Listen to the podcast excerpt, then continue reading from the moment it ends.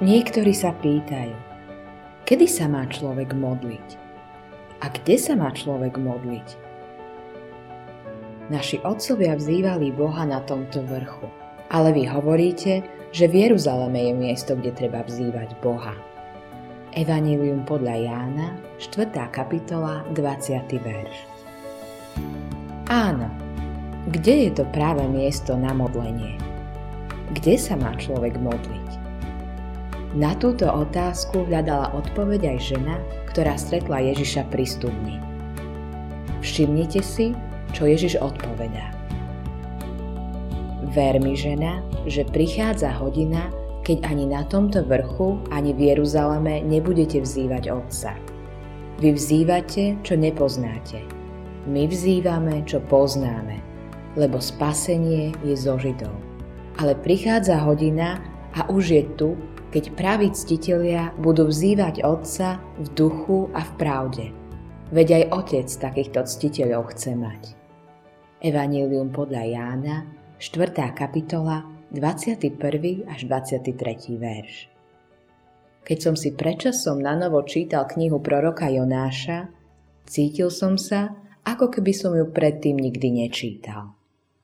I modlil sa znútra ryby k hospodinovi svojmu Bohu. Na hospodina volal som zo svojho súženia a on ma vyslyšal. Z útrop podsvetia som kričal, vypočul si môj hlas. Jonáš, 2. kapitola, 2. až 3. verš. Jonáš sa ocitol v núdzi, ktorú si sám zapríčinil. Utekal od Boha.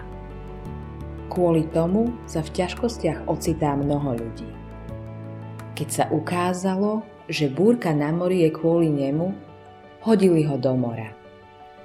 Neviem, či vedel Jonáš plávať. V skutočnosti to nie je až tak dôležité. Keď je silná búrka a prehltne vás ryba, vtedy je po všetkom.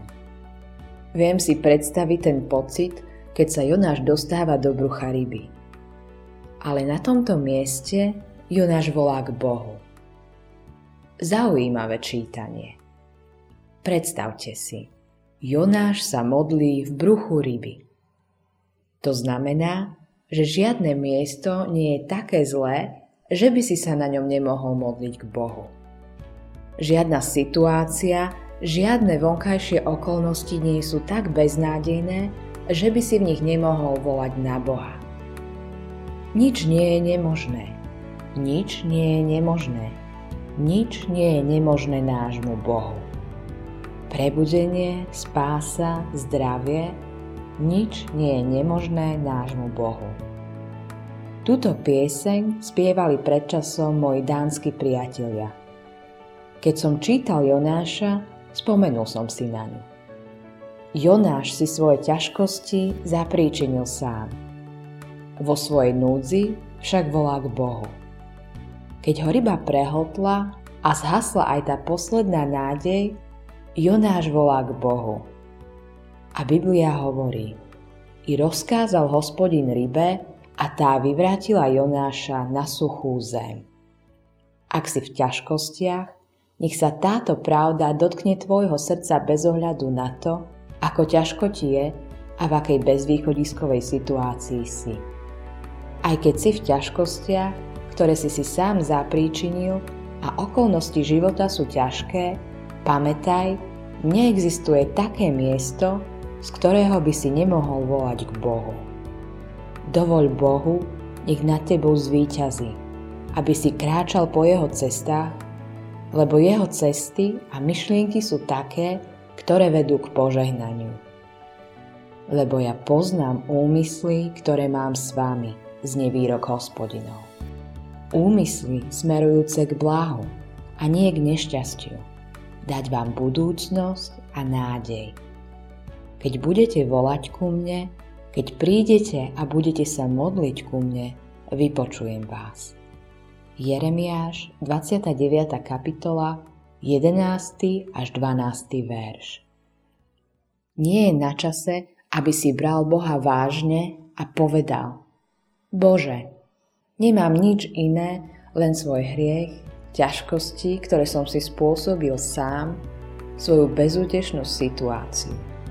S týmto k tebe prichádza. Som bezmocný, ale volám na teba. Ty si slúbil, že odpovieš. Buď milostivý mne hriešnikovi. Obnova a zmena nezačínajú tým, že sa budeš snažiť zlepšiť sa. Začína to vždy tým, že voláš na Neho a príjmaš milosť a lásku, ktoré si nezaslúžiš. Boh ti ich chce dať, lebo ich potrebuješ. Pamätaj, že Bohu je všetko možné. Ježiš sa zahľadil na nich a povedal U ľudí je to nemožné, ale nie u Boha, lebo u Boha je všetko možné. Evangelium podľa Marka, 10. kapitola, 27. verš. Čo máš robiť? Volaj na Boha.